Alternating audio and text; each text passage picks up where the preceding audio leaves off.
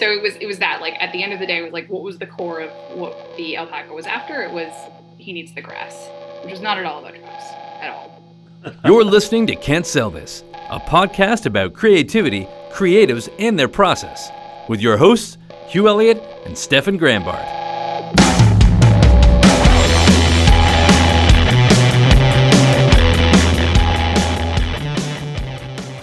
Hey there, everyone. Welcome to another episode of Can't Sell This. Uh, really excited again about this episode.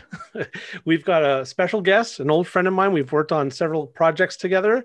Uh, she's a writer for television, she's written for a web series. And I want to welcome Elise Morgan to our show. Elise, please tell us a little bit more about yourself. Well, thank you so much. I'm so excited to be here. Uh, I, years and years ago, went to the CFC, which is how I got my start in the uh, entertainment industry. I worked on the show that ended up becoming Orphan Black. Um, so I worked on that while we were at the CFC. So it was kind of a, it wasn't a student project, but it was part of the Canadian Film Center's uh, curriculum as you work on a show with a showrunner who's already been working on it. So he, uh, Graeme Manson, been working on the show for a couple of years. And I, the very first thing I ever did was work on a show that ended up becoming wow. Black, which was fantastic. Uh, and then I graduated in 2009 into the recession, and there was no work, none whatsoever. Yep. So uh, that actually led to me deciding to make my own web series, which at the time were new and shiny and, and not old like they are today. They were very fantastic and people had not heard of them before. I think the Guild was like the only one that really existed. Uh, and so I ended up making a couple of those. Uh, and from there, ended up working in animation. So working on kids TV, working on preschool, working on comedy, uh, working on a show called Mysticons, which was just a blast to work on because we got our own action figures and everything, which was great.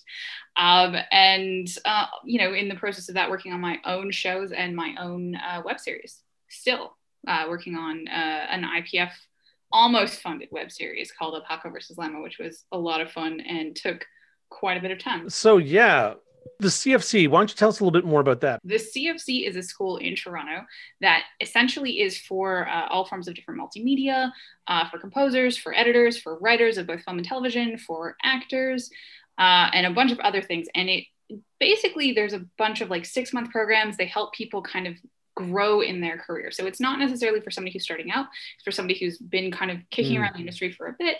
You apply. Uh, and again, like they have all of these programs, they're all fantastic. Um, they bring in amazing mentors and teachers who all have worked in the industry for years. Um, and this school has been around. I want to say since the 70s, but they'll probably be like, no, that is totally incorrect. what are you talking about? Uh, but it is, you know, a fantastic school. Not everyone has heard about it, but it's, um, yeah, the Canadian Film Center or the CFC. Fantastic place to go. Cool. So you you signed up, you had been working, I, and you you joined. I joined. Yeah, I applied, um, and I was I had not, I'm exactly the opposite of most people who get to the CFC. I had not actually um, been in the industry. I had just been like, I'm going to write my own television scripts. This will be fun. And in the process of that, in that, you know, I met a wonderful gentleman uh, named Alan Mastai, who is just the most talented and lovely person. Um, and he was like, You should apply to the CFC. And I was like, What's that? And he actually very nicely wrote me my letter of reference for the school as well.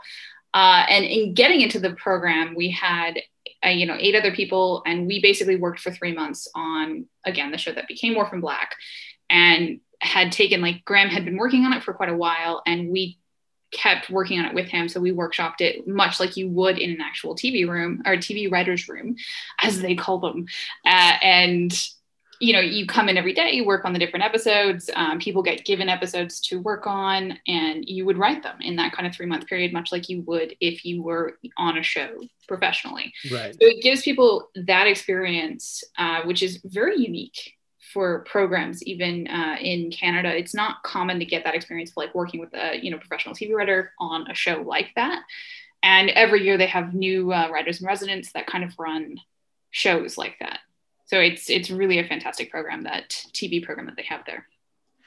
So before CFC, what was your uh, your educational background? Like, did you did you graduate from like a bachelor's program or? I yes, I graduated from. I had a lit degree, uh, and I had intended to possibly go into teaching. I had very little life plan I was like, oh yeah, I'll be a teacher. That'll be easy. Uh, and TV writing somehow became the thing that I was like, oh, I'll just try that. That'll be a fun thing to try, uh, which is exactly how all TV writers should get born. because, well, I, I asked because I was trying to to picture like you you know the way that you described the CFC and and and coming in and working on an actual project, and how that is something that uh, you you don't find in most post secondary education. You know, if you if you think about uh, film studies or or anything like that, um, you know, media production, uh, it's it, you might have a project that you work on, but it's mostly theory and and some sort of hands on to to a lesser extent. Uh, maybe you see more of that at, the uh, college level, but um, but this sounds like you know working with people who have worked in the industry, and you know what was that like? How how was it like going into it, uh, working with people who have already worked uh, writing for television? Going into the CFC, having taken one I think I'd taken one college level screenwriting course and I'd read uh, Alex Epstein's book on on TV writing, crafty TV writing, which was fantastic. Uh, it is a great book and it's a specific. It's a book that actually is specifically about writing in the Canadian industry, which is also rare to find. Uh, but going into the CFC with that as a background was kind of like jumping into the deep end of the pool and not really knowing what you're doing, which is fine because you know they're they are there to kind of help people through that process and everything else. But it is. Um, I'm not sure what would actually prepare you for that other than, you know, reading a lot, reading a lot of screenplays, uh, writing a lot of your own pro, like a lot of your own uh, TV shows, episodes, pilots, that kind of thing. That kind of prep that you would have to go into the CFC uh, is what any TV writer would do, anyways. So you can do that by yourself. You don't necessarily need a course to do that, but I can't, I don't know of a program in Canada that's like the CFC's TV writing program. So I'm not sure.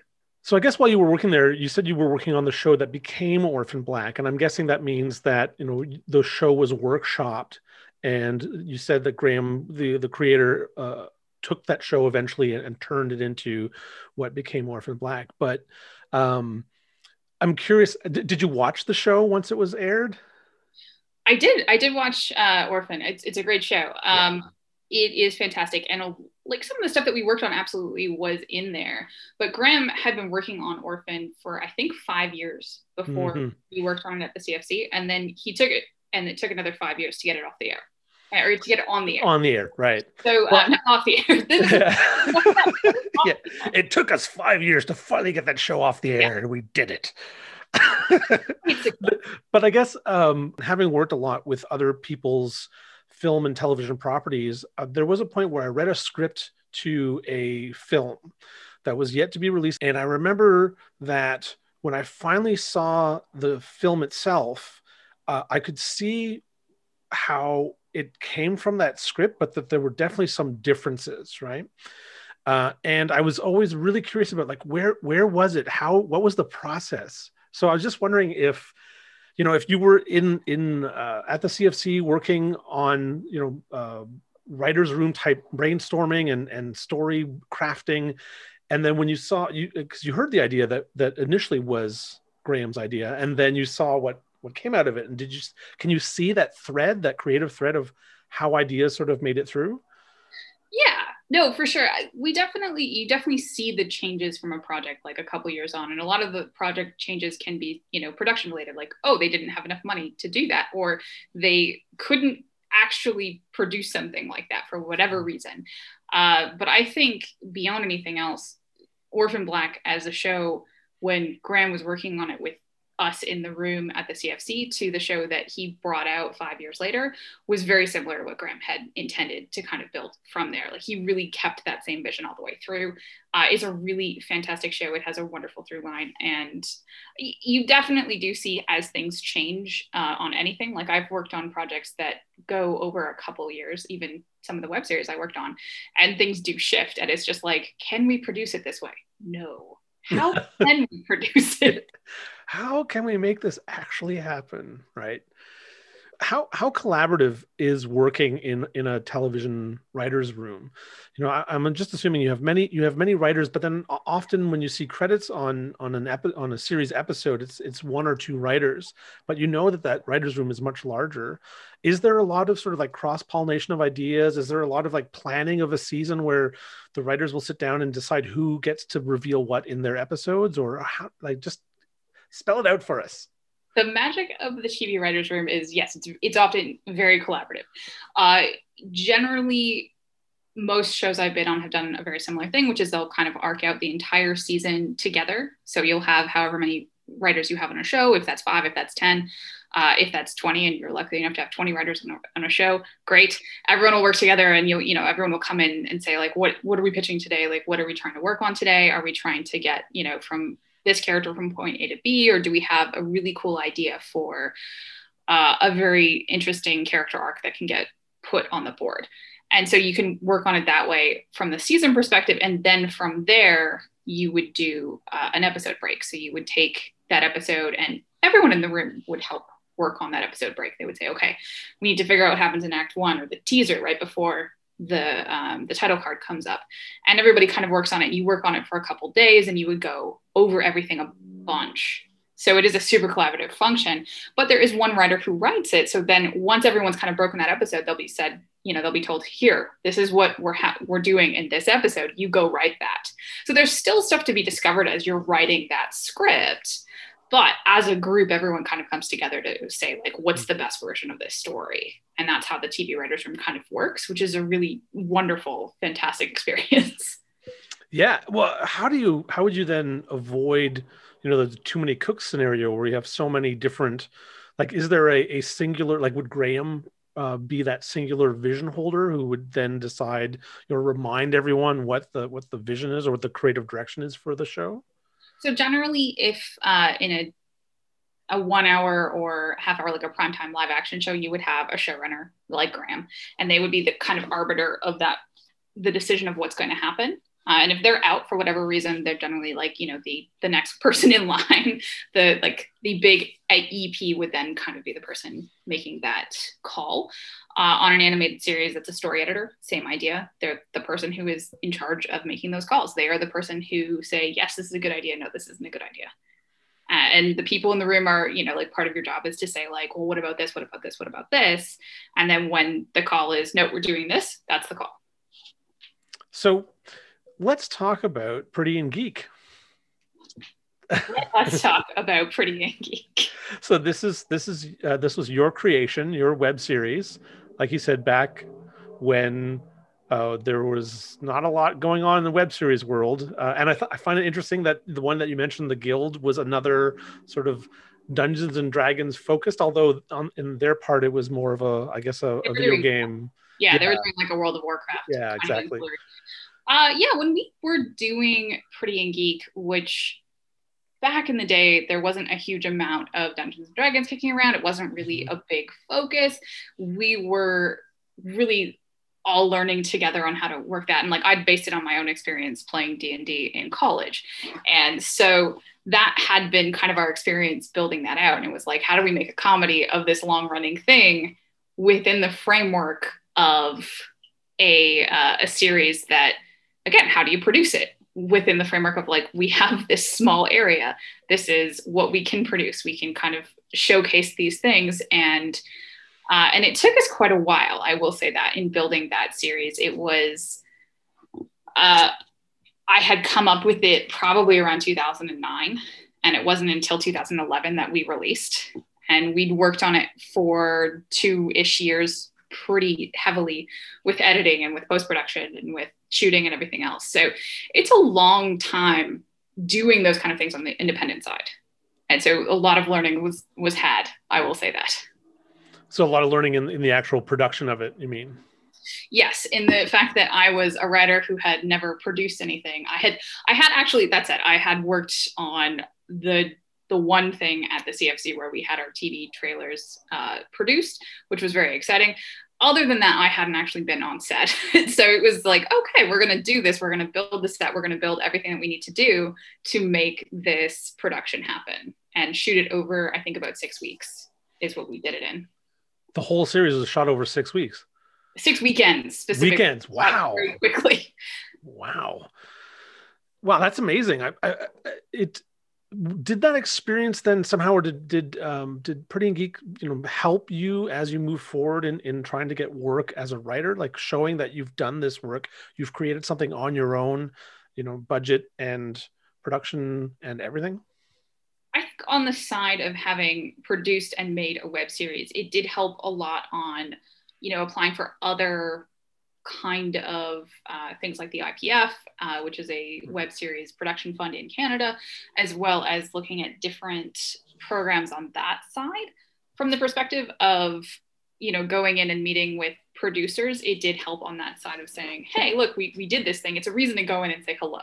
Like, hey, we just produced this thing. I'd love to go talk to you about other projects that I want to work on. So that's the one thing, much like a web series, much like a short film, kind of exists as a calling card. Hey, I did this thing.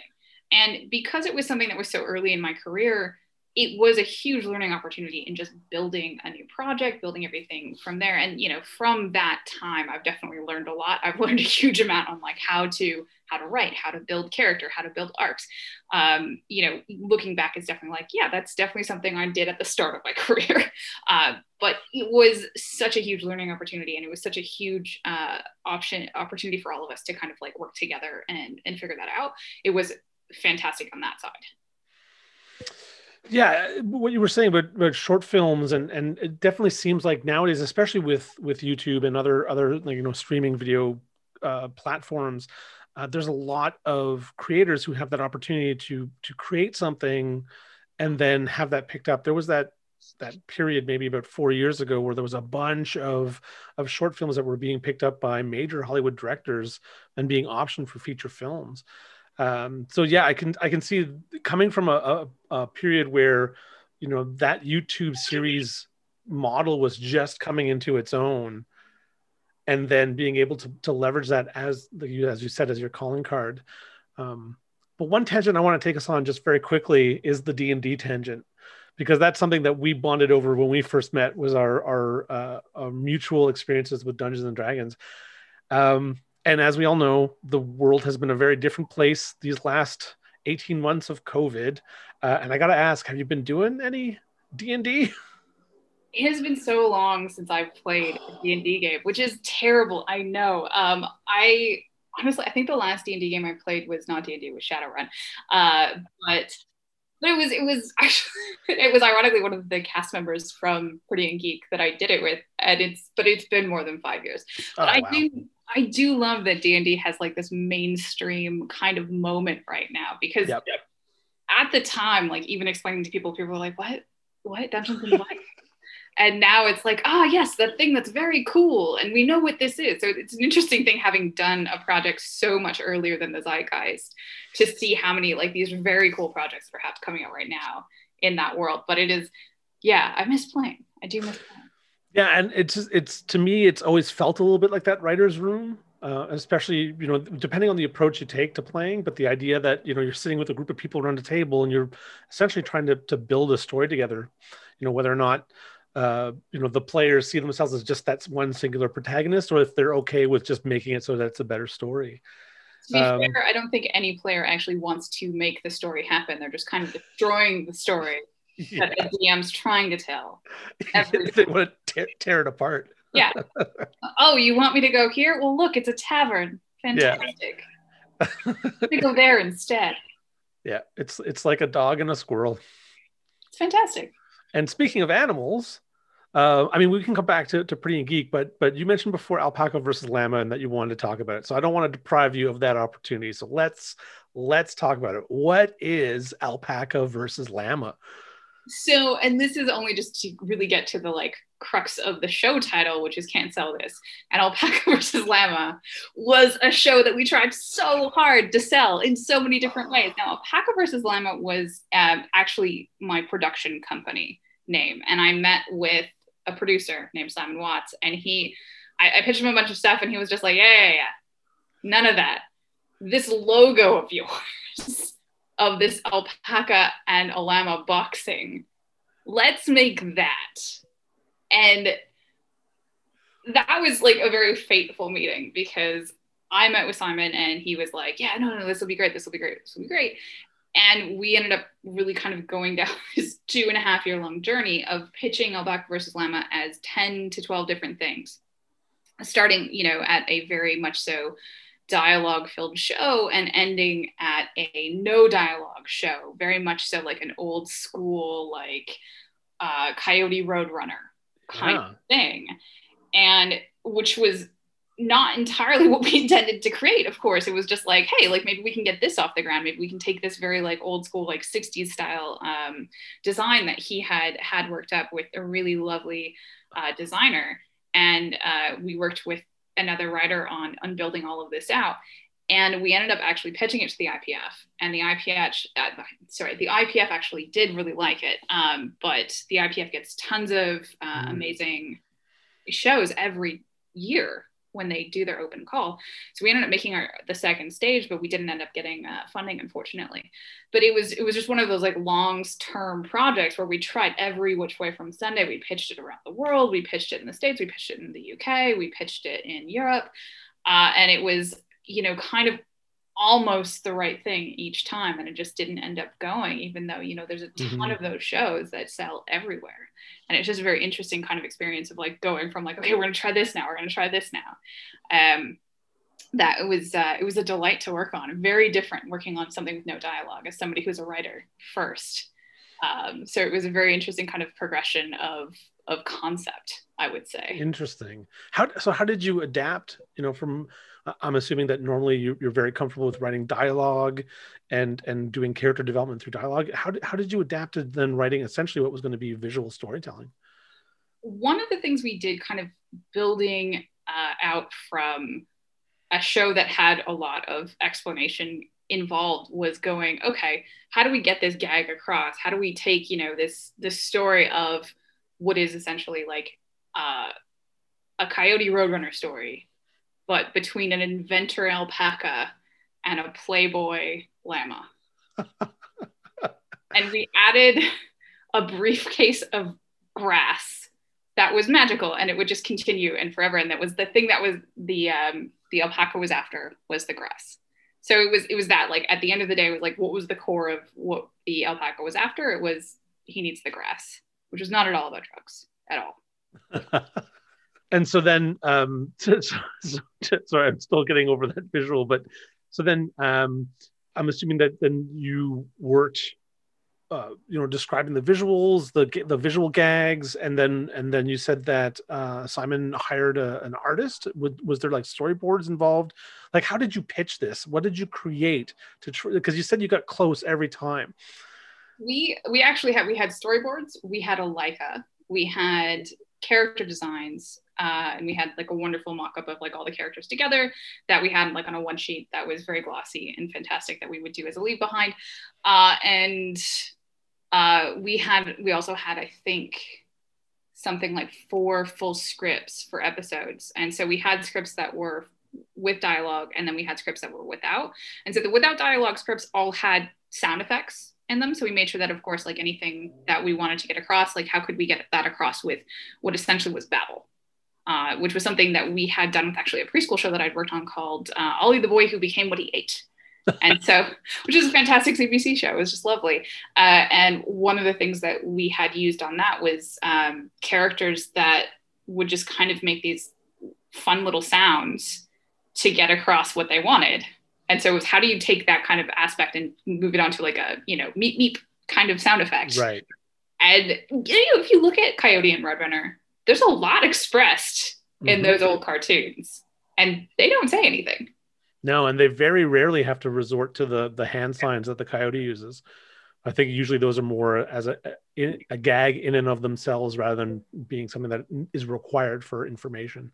Exactly so we watched a lot of cartoons, is what we did. Yes, that was, that was what we did for research. We were like, we got to watch cartoons. So, so where, so where did where did you do these pitches? Did you go to the the festivals and and you know meet with people and that sort of thing? Uh, on the side of on what Simon did, Simon went everywhere. I will mm-hmm. say that. Um, on my side as a producer as well on the project, I went to the Banff Media Festival and I was pitching it there. I was pitching it in LA uh, going down directly to see the broadcasters there, you know, talking to Netflix, talking to uh, Cartoon Network, seeing if anyone's interested on that side, uh, and you know, going around Toronto looking for production partners on that side. Mm-hmm. And you know, as you do that, you kind of do see like people are generally very interested, but they're often saying, "Oh, well, but get you know, get somebody in Canada, get someone in Canada first," and it becomes this weird chicken and egg because everyone in Canada is saying, "Well, get somebody else. in the states first. Yeah, yeah. get somebody in the states, get somebody in Europe, and and that's always the kind of the process it is because it used to be that you would have shows that would go with just one broadcaster, and now on the kid side especially, it's often three or more. So it's like, okay, I'm going to get this financing and this financing and this financing together to get the Canadian broadcaster in last, hmm. which is a weird process. Why do you think that that change has happened? Do you think that there's just less um, less ability to take risks on shows or do you think it's just more because there's a, a larger global market that needs to be considered? There is a very large global market when it comes to making anything. Everything kind of comes down to the ability to get you know certain tax credits to you know making sure that you're going to have a market that will go and and sell it. The other thing is is that like you can go to a netflix but netflix will often want other partners as well unless they're going to produce it themselves which is a very different model. So it really depends on how you're kind of building out your production style on that structure. Right, right. Interesting. Um, so I, I can I can only assume, and it sounds like from what you're telling me that w- alpaca versus llama, which c- came from your company logo, which is so crazy, uh, but I love that. Uh, but but I can see that that was like a, a sort of a, a, passion project, a project that that really was something that you were behind from the beginning, created. Um, that must be very different from you know the the animation writing work that you've done as a as a, a freelancer. I'm assuming. Uh, generally, yeah, you'd be a freelancer who works on a show. There's there's different ways that you can work on a show as a freelancer. You can either just do an episode, which uh, is fairly common if you have like your 52 episodes uh, season that some animated series have, or you can be a person who is like a staff writer on the show, where you're working on the show and you have you know X number of episodes that you'll write. So you'll kind of work on the show on a weekly rate, mm-hmm. Uh, as well as getting your script rate. Yeah, and I'm just trying to to to see if there's a difference um, because we talked about it being you know being in the writers room is very collaborative and, and i'm assuming very creative and you get to work with the same people if you are as a, working as a staff writer. Um, but then but the, what the ownership is different though between that and something where you have sat down and come up with a pitch and come up with a show. So so how does the experience how's the experience different? Like how how do you approach um, writing something that's part of someone else's creation. When you go on to somebody else's show you kind of you have to always find the thing that you love about it. I don't think there's anyone who goes on a show and it's just like eh whatever. I'm just working on this for the paycheck. Like you're going in you're still going to be very passionate about it. Um, but you're also not generally working on it for as long. So if you've come on to a show when it's already sold and everything else you're going to kind of go on and you know even in animation because animation as you know has a very long tail. You've been working on it for a while. It, you can kind of work on it for a bit but it's not going to have the same kind of length of time. Whereas if you come up with it from like you know that very basic idea of like saying oh i'm going to come up with uh, some characters and then i'm going to write a script. Whatever i can do that in a week. Famous last words. Uh, you're going to and you're going to pitch it around and everything else. It's not that there's less you know effort focused on it or that you have less like skin in the game it's just that like you definitely are spending less time on that aspect of it. And so when you're kind of coming in you're going like okay how do i you know like bring in some ideas that would really bring these characters to life? And you really have to ask the the story editor like mm. where do you come from with this? Like what do you see this character as? How do you see this kind of playing out? How can we grow this character from this kind of initial point? Because it's it's somebody else's kind of um grouping of characters, but everyone kind of comes together to leave something in there to help mm-hmm. grow those characters in their own way. So nobody like leaves, no one in a show isn't involved, isn't yeah. helping kind of move things forward. So I think you might be able to provide some insight from both sides of this next question. And that is when you're working with uh, another creator, like you come on onto a show that, that someone else has created, or you're you're hiring additional writers to work on something that you've put together. How important is it that you you have the same sort of sensibilities, that you know the same humor or similar humor at least, and you know the same uh, touch points in, in pop culture? Is that is that something that that really is important? I actually I would say you don't need to have the same touch points. Having this if everyone has the same touch points, everyone is the same person, that's not helpful. When you're putting a room together, you want to bring in complementary people that have different ideas on how to kind of work on stuff. So you want different people with different skills. You don't want 10 of you in a room because 10 of you isn't going to grow the show or grow those characters or bring anything out in a different way. You want to be looking at having, you know, this person's really good at maybe dialogue and, character arcs, and maybe this person's really good at plot. At the end of the day, they're all going to be writing episodes. So they all still need to be able to write scripts, but being able to work together, being able to kind of build out that room environment, um, and hopefully everyone will come together. That's kind of what you're looking for in doing that. But you want everyone to have a different kind of viewpoint. You don't want to be like, here is 10 of me. Mm-hmm. And we'll all come up with the same ideas because that's not ideal. Um, you know, there's that that um, idea of the person who just wants to hire people that will um, reinforce their point of view right? Because that makes them feel good. You know if i hire people that always tell me or think the same as me then i'm always right. Uh, but when you when you work with people who have different viewpoints uh, like you said that then you know you have different skills but does that also then cause conflict? And and how uh, how is it that you manage that? How how do you manage working with people that might not see eye to eye with you when you are the creator of the show? I will admit that I have not spent a lot of time as a showrunner or as a story editor. Right. That is a very different skill. So, like somebody who's done that, like I've worked with story editors who are fantastic at that, and it's always a wonder to see that because it is a managing creatives is its own job. Mm-hmm. It is its own type of skill, uh, and for whatever reason, the way Hollywood works is they're like, oh, you've created a show. You can also be a great manager. And that isn't necessarily a hand in hand kind of experience. So it can be, I'm sure very difficult for a lot of people coming in being like, okay, now I have to like, you know, mediate this and I have to manage like this person. And I have to hope that these people that I interviewed for an hour are going to come together and build a fantastic show because that's what we need them to do. So I can't really talk a lot to that aspect, but I would say that I respect the heck out of a lot of people who do that. It is a very difficult job. Um, but everyone is coming together in a room with the same goal when you are on a show. Everyone's coming together to say, we want to make the best show possible. No one's coming in being like, I want to wreck this because I want this character to suck. Like zero people come in with that as a goal. Everyone's coming in together to be like, hey, let's let's make a fantastic show. Let's kind of work together. Let's let's figure out the best way to do that. I, and sure, there are people who are like, I, you know, I don't agree with that thing. But as you discuss, as you bring your viewpoints to it, that's how you kind of come up with that, you know, what the late Denis McGrath would had on pins, which was best idea wins, right? Right. right. And that's the thing. It is the best idea that wins at the end of the day.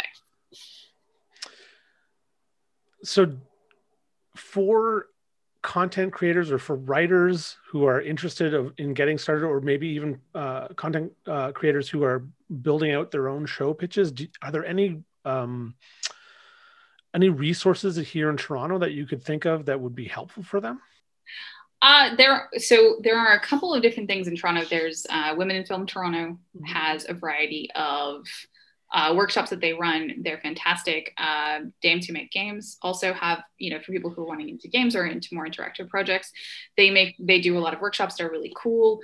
Um, in Canada has a writing forum, and they have uh, monthly, not during pandemic meetups where uh, scribes and those who are friends of writers or people who are interested in writing can kind of meet up with them at uh, at pubs. So that that is a fantastic kind of resource for people who are like trying to get in or want to ask people questions, um, and or just want to have a pint with some people, uh, or something non-alcoholic. No one judges. Um, and I mean, in Canada, it was a really great fun kind of thing. There's also TIFF, which is a great resource for people who uh, want to get into film or just want to watch cool films, uh, which is out in September. And I'm trying to think of what else. There's there's lots of really good um, filmmaker groups in Toronto, which helps a lot.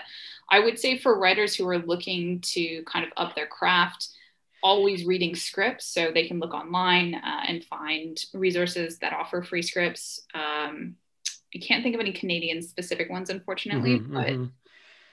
reading scripts is a great way to kind of to to really work on that. Just read as many scripts as you want and can and that will help out. Uh, re- read the script and then watch the pilot if you're into tv that's a good point yeah. Same That's thing for film. Read the film yeah. and then watch the film. And see the differences. See how the how the script is translated into visuals great. Is is there anything else that you'd want to talk about that you'd want to showcase that you're working on or that you have worked on in the past or or any other advice that you might give to aspiring young writers? I think advice to give to writers is just keep writing stuff that you want to write.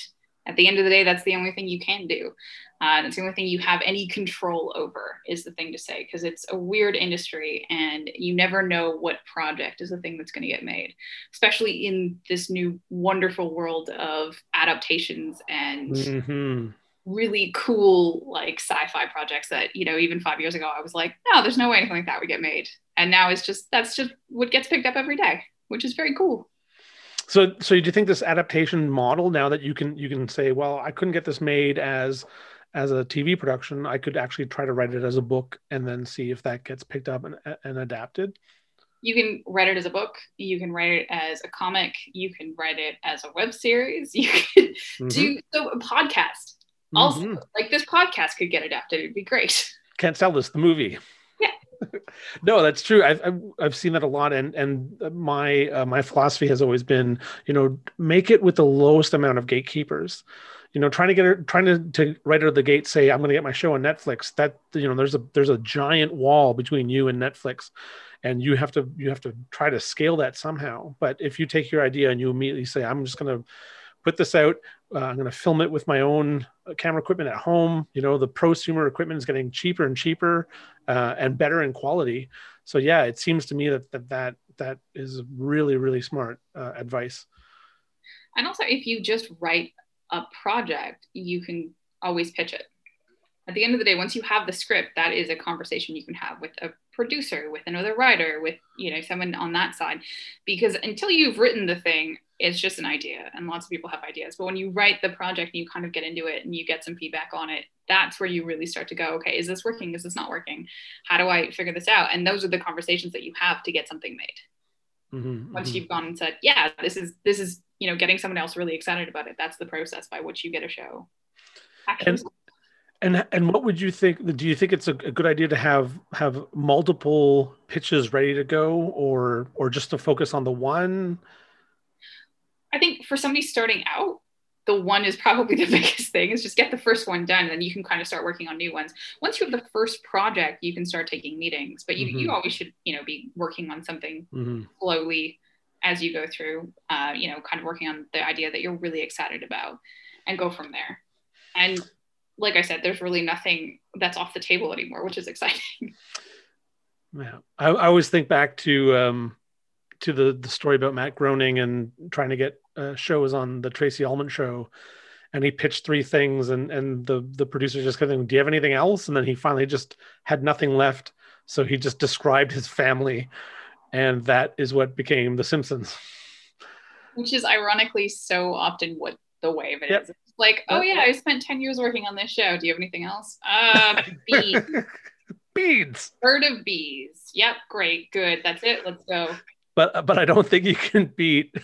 This is my company logo, and now the show pitch that, that was a pretty good one. It was just like, yeah, that's nice. That's nice that you have all these ideas that you spent all this time on. But this this logo of yours, I'm into that. Let's go. Yeah, let's do it. Let's turn it into something. But I mean, it also goes to show you that, uh, uh, that you know, you, with the right amount of creativity and work, I think you can pretty much turn any idea into something substantial.